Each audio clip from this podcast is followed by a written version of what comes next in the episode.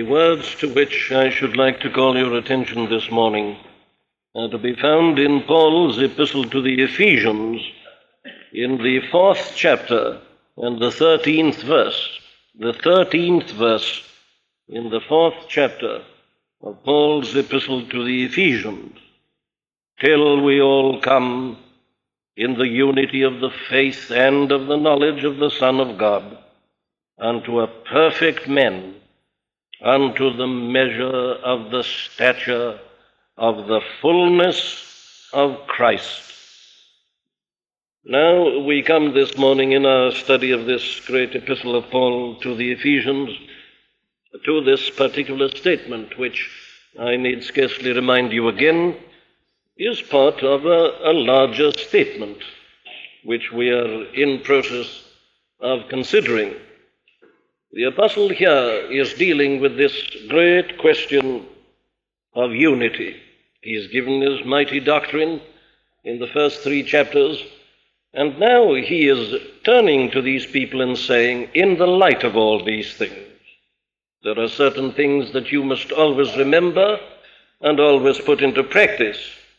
And the first thing above everything else is that they must endeavor with all means possible to keep and to preserve and to guard the unity of the Spirit in the bond of peace. And he's been giving them various reasons why this is absolutely essential. In verses three, uh, 4, 5, and 6, you remember, he points out to them that the very nature of the church herself proves that. And then he goes on from verse 7 onwards to show how everything, indeed, in the whole organization of the church uh, points to the same end and makes this thing quite inevitable. And we have seen that it comes to this, you remember, that our risen Lord, he who first descended and then ascended, and because of what he did when he did descend, has now earned the right to receive these gifts from God unto his people in the church. And he has showered them upon us, and to every one of us is given grace according to the measure of the gift of Christ. But he says, in particular, this can be illustrated by the way in which he, he has chosen uh, to uh, ordain certain offices in the church. Some apostles, some prophets, some evangelists, some pastors and teachers. And what is his object in all this? Well, he says the object of all this is for the perfecting of the saints. And this perfecting of the saints is something that is carried out through the work of the ministry. And the work of the ministry is the edifying of the body of Christ, the building up of the body of Christ. And now in this 13th verse, uh, he elaborates that. What is this building up of the body of Christ? Well, he tells us two main things about it. He tells us what the ultimate objective is in doing this. And he also again states in greater detail the way in which this objective is going to be arrived at. Now, that is the real uh, message of this 13th verse. But we must, as I say, uh, remember the context and remember what in particular the apostle is concerned to press upon our minds at this point. Here they are, then, these apostles and prophets and evangelists and pastors and teachers. Now, they, they're not human organizations. It isn't the church that has decided to have these offices. It's he who decides upon the offices and he chooses the men. And uh, he's got his, this grand objective.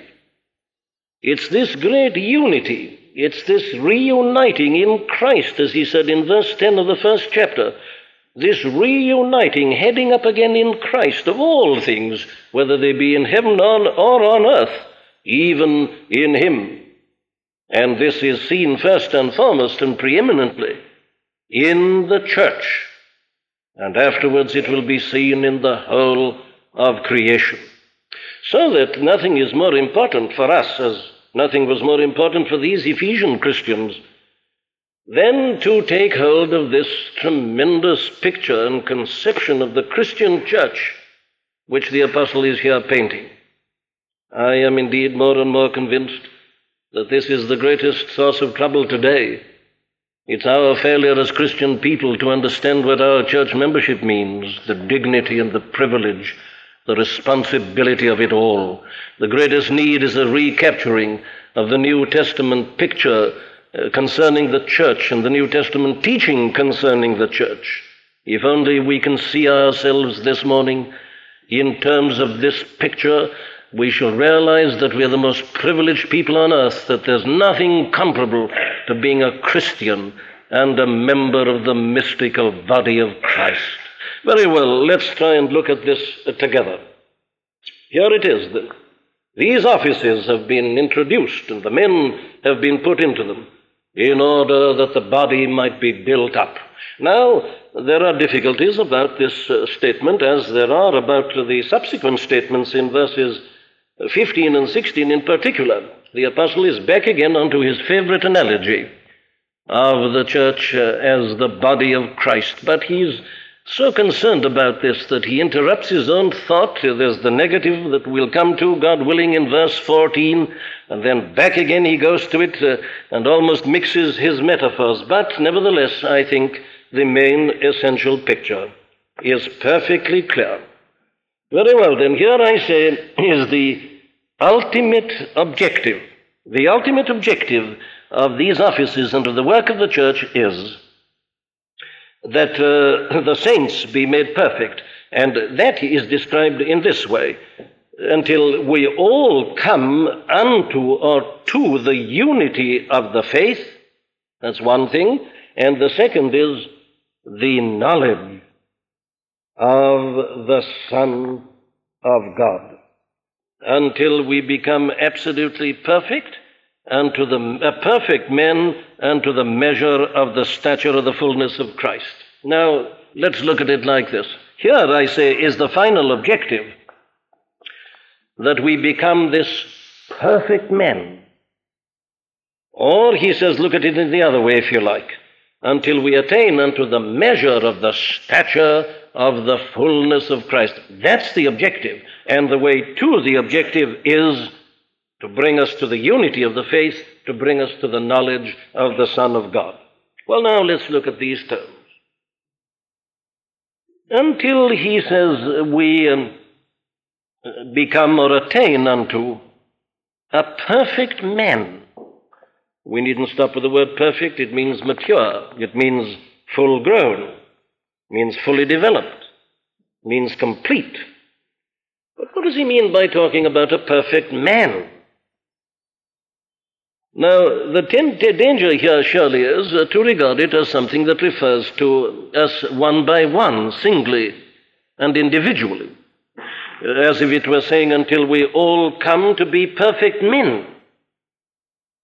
Now, while in a sense, as I'm going to show, that is true, that isn't exactly what the apostle is saying here in this particular picture. Because, as has been pointed out, uh, if that uh, were like that, well, then uh, where do women come in? And indeed, because of that difficulty, there were some of the early fathers who got into great trouble at this point. Uh, so it seems to me that we must be clear about this and realize that the perfect man means the church, with Christ the head and we as members of the body. So the perfect man is Christ and his church.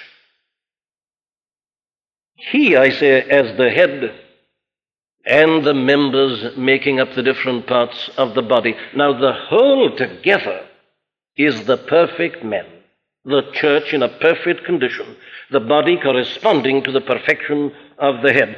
Now, let me justify what I'm saying. Uh, the apostle uses this term concerning our Lord, uh, again in the first epistle to the Corinthians in chapter 12 and in verse 12, where we read this For as the body is one and hath many members, and all the members of that one body, being many, are one body, so also is Christ. And Christ there stands for the church, obviously. so also is Christ. As that is true of the body, the natural human body, so also is Christ, by which he means Christ and his church. Christ and the church making up one body. One of the apostles' favorite ideas, of course, in most of his epistles. Very well, then, what he is saying is that we must always think of ourselves in that particular way, that here is the grand purpose and program that the church be perfect, Christ as the head, and we as members in particular of that body. And that will be the final state of the church. And that is the object of providing apostles and prophets and evangelists and pastors and teachers. That's what we are here for. That is the work of the ministry. Nothing else, nothing less. That is the goal which we must always keep in our minds. We are engaged in this great process of forming this perfect man. The head perfect, the body perfect also. And a day is coming when this will be complete, matured, fully grown, fully developed. It's not that yet, but it will be then. That then is the perfect man. And then he puts it in this other way unto the measure of the stature of the fullness of Christ. Now, the learned commentators spend a great deal of time in arguing as to whether this should be translated stature or age. It really doesn't make any difference whatsoever uh, to the meaning. The two ideas obviously go together age and the actual height. You're thinking of the development uh, uh, of a child into adolescence and into manhood. That's his picture at this point. Well, you can talk about it in terms of height, if you like. You can talk about it in terms of age. And it's when he attains a certain age, he attains his uh, permanent height and stature, so that it's really uh, quite unimportant. But what is important is that here he does help us to see how this perfection of the body is going to be arrived at. Now, this perfect man consists not only of the head himself, Jesus Christ, who is always perfect, but of us also, who form the limbs and the parts and individual portions of the body. And therefore, what he is saying is this that that perfect man will only have arrived when every single one of us who is a member of the body will have grown up to the full stature and development that God has appointed for us. Now, let's look at this because this is really important and it can be misunderstood. That body, I say, that man, the church, is not going to be perfect until every single part and portion of it is perfect. If there's a blemish or a lack of development or an immaturity in any part or portion, you can't say an apple if you like. There may be a wonderful specimen. Look at that apple. Ah, yes, but there's one speck in it. There's just that little bit of decay. It's very small, but it's there. And if you're in a competition, if you're in a horticultural show, you can't give it the prize. Otherwise, it's quite outstanding. There's nothing to touch it, but that just spoils it. It's no longer a perfect specimen. Now, all that is true. Perfect men will not have arrived until every single part and portion will be fully developed and absolutely perfect. But this, that doesn't mean that we shall all be absolutely equal and identical. You see, the figure of the body makes that quite impossible, doesn't it? The toe and the finger are different. The finger and fingers and the hand different. All these different parts are different. We're not all meant to be identical and all absolutely the same. No, no. There will be inequalities. Some will be great and some will be small. As the apostle says in 1 Corinthians 12, some parts will be comely and some will be less comely. There will be all these variations. There will be variations in ability, There'll be variations in function.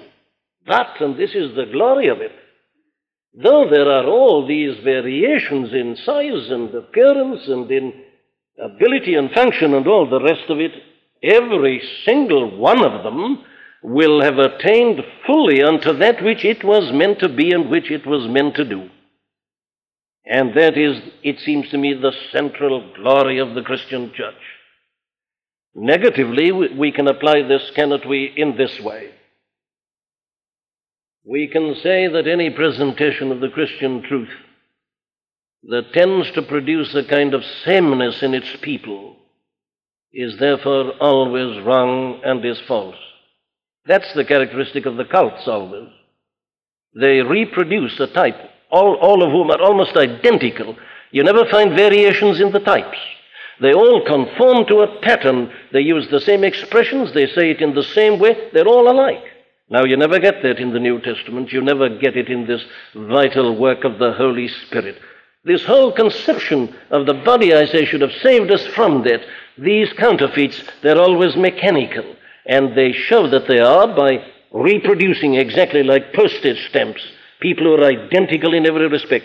Oh, the glory of the church, I say, lies in this that in this extraordinary variety and variation, there is not only this unity, but there is this perfection of each of the parts though they're all so different from one another. In other words, the body isn't going to be perfect until every toe is perfect. If I may so say, until every nail is perfect, until every hair is perfect, until every detail is absolutely perfect. It doesn't matter what we are, therefore, in the church, what our office is, what our peculiar calling is, what is this particular grace that is given to every one of us according to the measure of the gift of Christ. Oh, what matters is that every one of us should be perfect in that position. Each one of us is meant to be full and full of His life. Now you see, there isn't the same amount in each, but each is full. So that if you just go to the ocean with a tumbler in your hand and you dip it in and you say, My tumbler is full. Then you bring a great tank and you fill that, and the tank is full. There's a great deal of difference in the amount of water, of the water of the sea, in the tumbler and the tank, but both are full and both can be overflowing. That's the kind of thing that we have here. Not identity in amount, but each one enjoying the fullness that is meant for him. In other words, I can put it like this when the church is complete, when this perfect man will have arrived, not a single saint will be wanting. All will be safely gathered in. The fullness of the Gentiles, all Israel shall be saved. Not one saint will be missing everywhere. Known unto God is the number and the completion and the fullness. I don't know it. Nobody else knows it. But God knoweth them that are his. And when the perfect man has arrived, not a single member of the body will be absent or missing, nor will there be a degree of grace wanting in any part or in any portion. The whole body will be full and proportionable and perfect. That's what he's saying until we attain unto this perfect man, unto the measure of the stature of the fullness of Christ. There is this stature of Christ, this picture of the church, the body, the head, and, and the members of the body all together. There is a fullness there. And you see, we can therefore look at it in two ways. There is a sense in which you and I will be parts of that which makes up His fullness. There is a sense in which He is not complete without us. That's a part of His self abnegation and of His humiliation, that He has subjected Himself to this, that He has joined Himself, as it were, to this body, and He's now a part of it. He is the head. And therefore I say there is this sense in which He is not complete without us. Because this fullness, which belongs to Him as the head of the body, will not be complete until we are all in, until we are all full and perfect. But at the same time, you see, it means this that His fullness is in every one of us, and every one of us is filled with Him. That is why this analogy of the body is such a perfect one. You see, this whole organization of the body, its organic nature, the organic nature of the unity, makes this absolutely vital. The life is in the blood, and the blood courses through every part, the most distal members of my body. All the same blood goes through, and the life is there. The fullness of the head is in the fingers and in the toes. His fullness in us. And because of that, you see, we, being filled, make up His fullness in thinking of Him in terms of the head of the body. What a glorious conception. What a way to view ourselves as Christian people. Don't you agree with me that this is the thing that's lacking and is missing today? You see, it's for this reason that so many pastors and preachers have to appeal to their people to come to church on Sunday and to exhort with them and to cajole them to do this and that. What's the matter? Well, they've never seen this. They think they're conferring an honor upon an institution. They have never caught a glimpse of themselves as members of the body of Christ. They haven't got this sense of honor, this sense of privilege. They don't see that, in a sense, they're going to make up His fullness and that there's no time to waste and that we must purge ourselves of sins and learn and go on in order that we may arrive at this fullness, He filling us and we making up this fullness of His body, which is the church. Oh, let us think more of this perfect man that's coming. Let us think more of this attaining unto the measure of the stature of the fullness of Christ Let's not concentrate, I say, upon what we are in the church. Nobody's unimportant in the church. That's where we go wrong, isn't it? And where certain sections of the church even encourage us to go wrong. This distinction between clergy and laity and so on. Oh, in a sense, it's all right as regards offices, and we mustn't detract from it. The apostle emphasizes offices. But we must never so regard it as to say that I don't matter, I'm an unimportant church member. You are. The body is not perfect, the body is not complete, while you are imperfect or have some imperfection upon you. And the goal is, and the goal which is going to be arrived at, is this perfect man, the measure of the stature of the fullness of Christ. Oh, beloved people, let's think of this, let's meditate upon it. Hasten on from grace to glory We've no time to waste, I say. He that hath his hope in him purifieth himself even as he is pure. All that comes out of all this. Well, now there is the ultimate objective. But let me say just something this morning as to how this objective is to be attained. And the apostle tells us quite plainly. The whole work of the ministry is to bring us to that. It's, this is the upbuilding of the church the body of Christ, and this again has two aspects. And the two aspects of these, there are two things that we've got to attain unto. The first is the unity of the faith. Let's be clear about this. You notice he says, till we all come in the unity of the faith and of the knowledge of the Son of God. Now, the unity of the faith is also of the Son of God. The grammarians are all agreed about that. That isn't my idea. And so we read, till we all come in the unity of the faith of the Son of God and uh, of the knowledge of the Son of God. Those are the two things then unto which we have to attain. What does this mean? Well, we've got to come into a unity of the faith concerning the Son of God. And this is the way to attain unto that perfection how practical the apostle is. Doesn't leave anything to chance. You see, it isn't something uh, which can be regarded as some kind of esoteric or mystical experience. No, no. The way to attain unto this is, first and foremost, that we get this unity of the faith concerning the Son of God. What does the unity mean, says someone? And how do you reconcile that with what he said in verse 5, where he said, one Lord, one faith, one baptism? He says in verse 5, we've already got one Lord, one faith, one baptism. Yet here he says, we attain unto the unity of the faith. Is there a contradiction?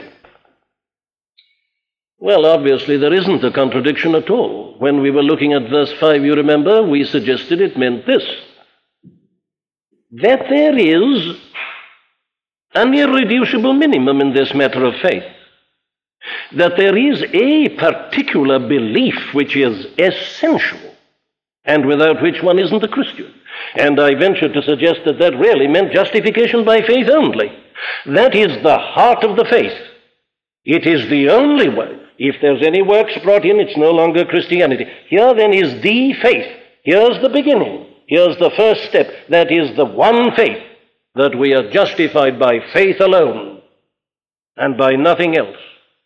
All right, but you see, that is only the beginning. That is one faith. Ah, but that isn't the whole of it. That is that first step that is absolutely essential, and it is the first step that leads on to this final, where our faith will be perfect and entire and full and well and balanced, and there'll be nothing lacking and nothing missing in it.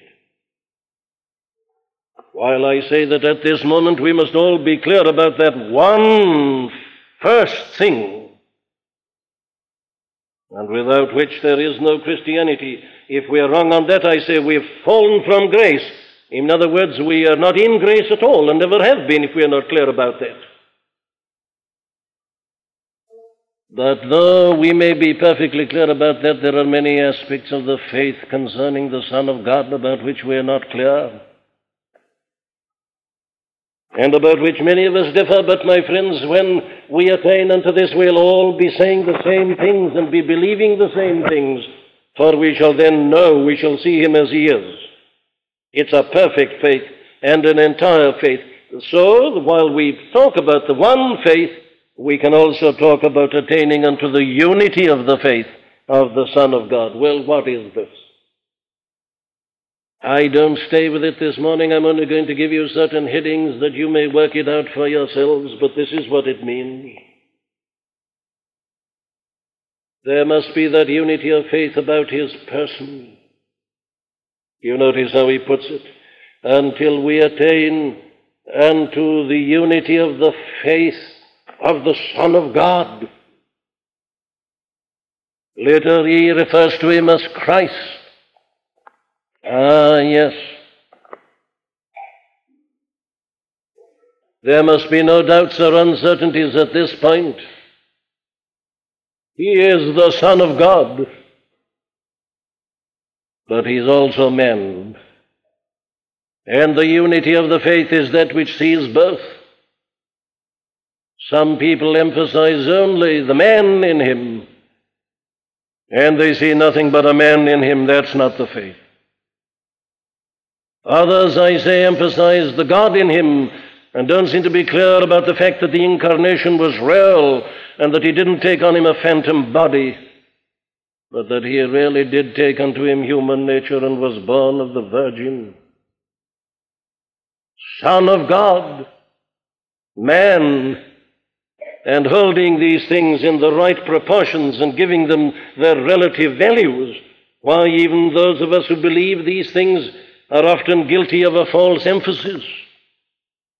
Some of us overemphasize perhaps his eternal deity, his unique deity, and forget to emphasize as we should that he was a man amongst men, truly men, as well as truly God. And others, I say, are guilty of the other emphasis, while really holding the two. The point is that when we really attain unto this unity of the faith, we shall see it all. We shall see it all in proportion. We are pressing on towards that. Then you see that involves the whole wonder and the marvel of the incarnation and all that led to it. Oh, it's a part of the faith of the Son of God to know that God before time purposed all this and appointed his Son heir of all things gave to him his people, the church, and the Son came accepting it all voluntarily. Oh, it's all a part of this. And you see, the way to attain unto that final perfection is to look into these things and to grasp them and to understand them and to meditate upon them. The Father sending the Son, the Son coming, the plan of redemption, the scheme of salvation, the prophets foretelling it. It's all a part of this faith of Jesus Christ, the Son of God. Your Old Testament is essential. The types and the shadows, the more we know about them, the more we shall be growing and maturing. That's the way. And then you think of his offices prophet, priest, king. You must look at his teaching, and you must grapple with it, and you must understand his revelation of the Father. No man hath seen God at any time, the only begotten Son that is in the bosom of the Father, he hath declared him. And we must go back, therefore, and read those Gospels and look at this manifestation and at his revelation. And look at his teaching. We neglect it at our peril. We must be living on these things Sermon on the Mount and all his other teaching. The prophet, it's a part of the faith of the Son of God. And then we must look at him as the priest. We must look at him making his offering, the offering of himself. He made his soul an offering. He gave, laid down his body. He gave himself unto death. He submitted as God laid upon him the iniquity of us all. While God smote him with the stripes that you and I so richly deserve. What's happening? Oh, it's the great high priest offering his offering. He offered himself and then he took his own blood and he presented it in the holiest of all, the priestly work of Christ, Son of God, great high priest that is passed through the heavens. Beloved people, this is the way to mature and to develop. This is the way that we attain eventually unto that perfect man and to the measure of the stature of the fullness of Christ. And then think of him in his kingly office. He's already the king of the church. He came to found a kingdom. The church is the present form of the kingdom, but he's coming again, and he'll come again and establish his kingdom in a visible manner, and he will set up that eternal state in which we shall be with him in glory, with our very bodies glorified, judging the world and judging angels, the King.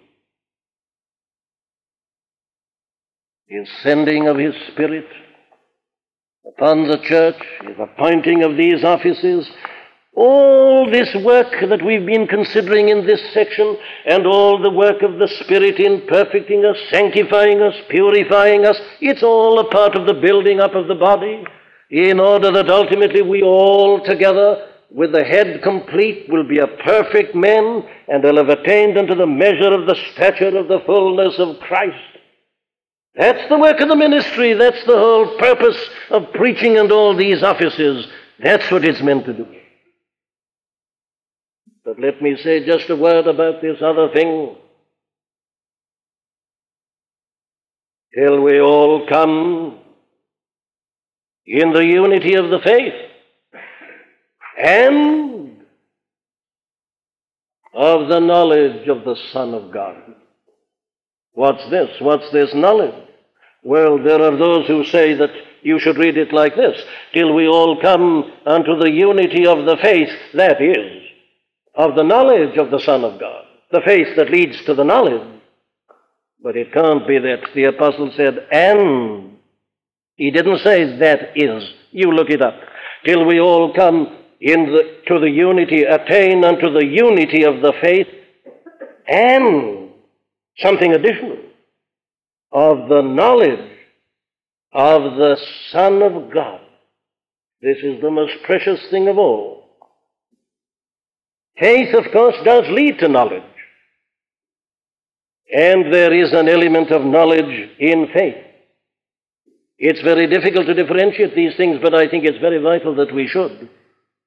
You can have the faith of the Son of God without having this particular knowledge that the Apostle is speaking about. And you can be a Christian, I think, without much of this knowledge that he's speaking about. As I say, you can't have faith without having a certain knowledge. You can't believe the things I've been referring to without knowing them in a sense. There is that element of knowledge, a kind of knowledge in faith. what can be called, if you like to use the technical term, the knowledge of cognition. But here I think we are not dealing with cognition, but with recognition. Here is something experimental. The apostle used a very strong word. It means full knowledge, epignosis. Something over and above that other kind of intellectual knowledge and apprehension. Here is something deeper, something profounder. I say it is something experimental. What is this? Well, you see, this is again a part of the work of the ministry. And God forgive us that we so neglect it, and that we are not as aware of it as we ought to be. And it's an essential part of this building up of the body. Oh, we are to come to a knowledge of the Son of God. What is this? Well, I think it's what Paul meant in Philippians 3.10, and that's why I read that chapter just now. Here is a man who's absolutely clear about justification by faith. He is no longer interested in his own righteousness, which is after the law. He has come to see it's dung and refuse and worthless. Oh, he wants the righteousness, and he's got the righteousness that is of God by faith in Jesus Christ. Yes, but this is what he's still longing for, that I may know him.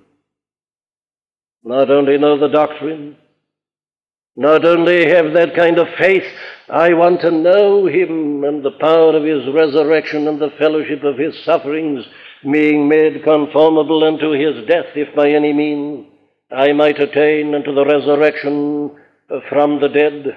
Not that I have already attained, I haven't got this yet as I want it. I've got a lot, I thank God for it. But I'm trying to apprehend that for by which I have been apprehended. I want to know Him Himself. I'm no longer content with merely believing about Him. There is possible to the Christian this knowledge of the Son of God, this appropriation of His love to me personally, this true knowledge of Him Himself. Well, I needn't keep you. We've already been looking at it in the previous chapter in verses 19 and 20. He wants us to be able to comprehend with all saints what is the breadth and length and depth and height, and to know the love of Christ which passeth knowledge, that we might be filled with all the fullness of God. That's the knowledge, the knowledge of His personal love to you.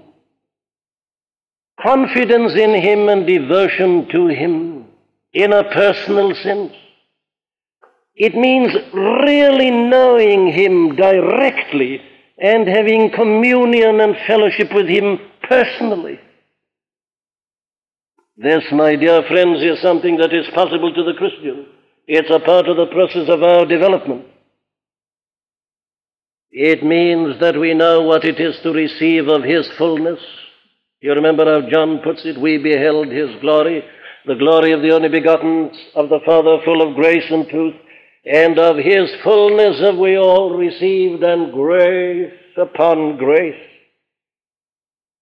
Receiving something of His strength and power and of His grace. Literally knowing that you're receiving it knowing that you're in him as a branch is in the vine, receiving of his life. Yes, he said to the woman of Samaria, the water that I shall give you shall be in you a well of water, springing up into everlasting life, never hungering, never thirsting again, knowing his fullness and receiving it. In other words, living on him. Do you remember the words of our Lord himself in this connection? Let me read to you John 6, verses 56 and 57. He that eateth my flesh and drinketh my blood dwelleth in me, and I in him. As the living Father hath sent me, and I live by the Father, so he that eateth me, even he shall live by me. Do we know what it is to partake of Christ like that spiritually? Are we eating his flesh and his blood thus spiritually? Are we living by him? Are we living on him? Can we say with Paul, to me to live is Christ? Now then, all this is a part of the knowing of the Son of God. We are meant to be filled by him. We are meant to mean what we say and what we sing when we join together in saying, Fill thou my life, O Lord my God, in every part with prayer. to receive of the fullness of the head, and thus to be filled with Him in every part and portion of our being, not only attain unto the faith of the Son of God, but also unto the knowledge of the Son of God. Do you know Him, my friend? Is He real to you? He has said that He's going to manifest Himself to those who keep His commandments, and that's it. When He manifests Himself, we know Him. It's no longer this faith, as it were. No, no, here is a knowledge. Here is a personal, intimate knowledge of Him that is offered to His children, that is a part of the life of His people. Well, you notice that these are the ways in which we are to be built up. The business of the church is not just to be telling us ever how we can be happy and how we can find a friend and so on, or how to overcome sin. We are too subjective, we are too self centered. The way to grow is to look at Him, have this faith in Him, have this knowledge of Him. And as I close, I would em- emphasize the intimate relationship of these two to one another the faith and the knowledge.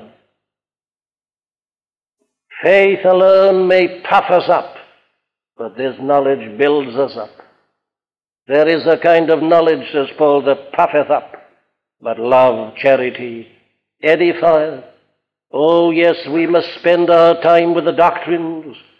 We must attain unto this unity of the faith of the Son of God. The revelation is here. The Spirit is given. I must give myself with diligence, and it is the business of pastors and teachers to inform their people concerning these things and build them up, yes.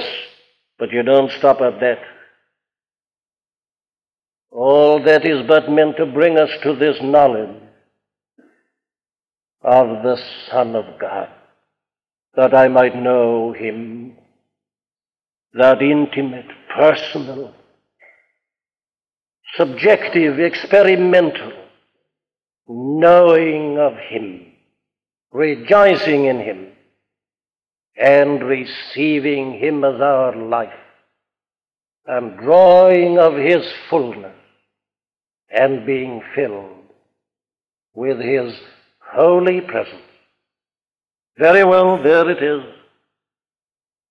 We go on with this until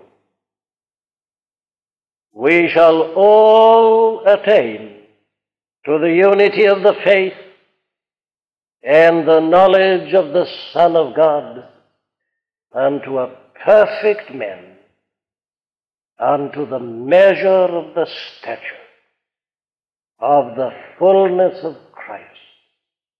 Oh, blessed day. Oh, blessed realization that every one of us shall be perfect and perfected in Him and a part of His eternal blessedness and glory. Amen.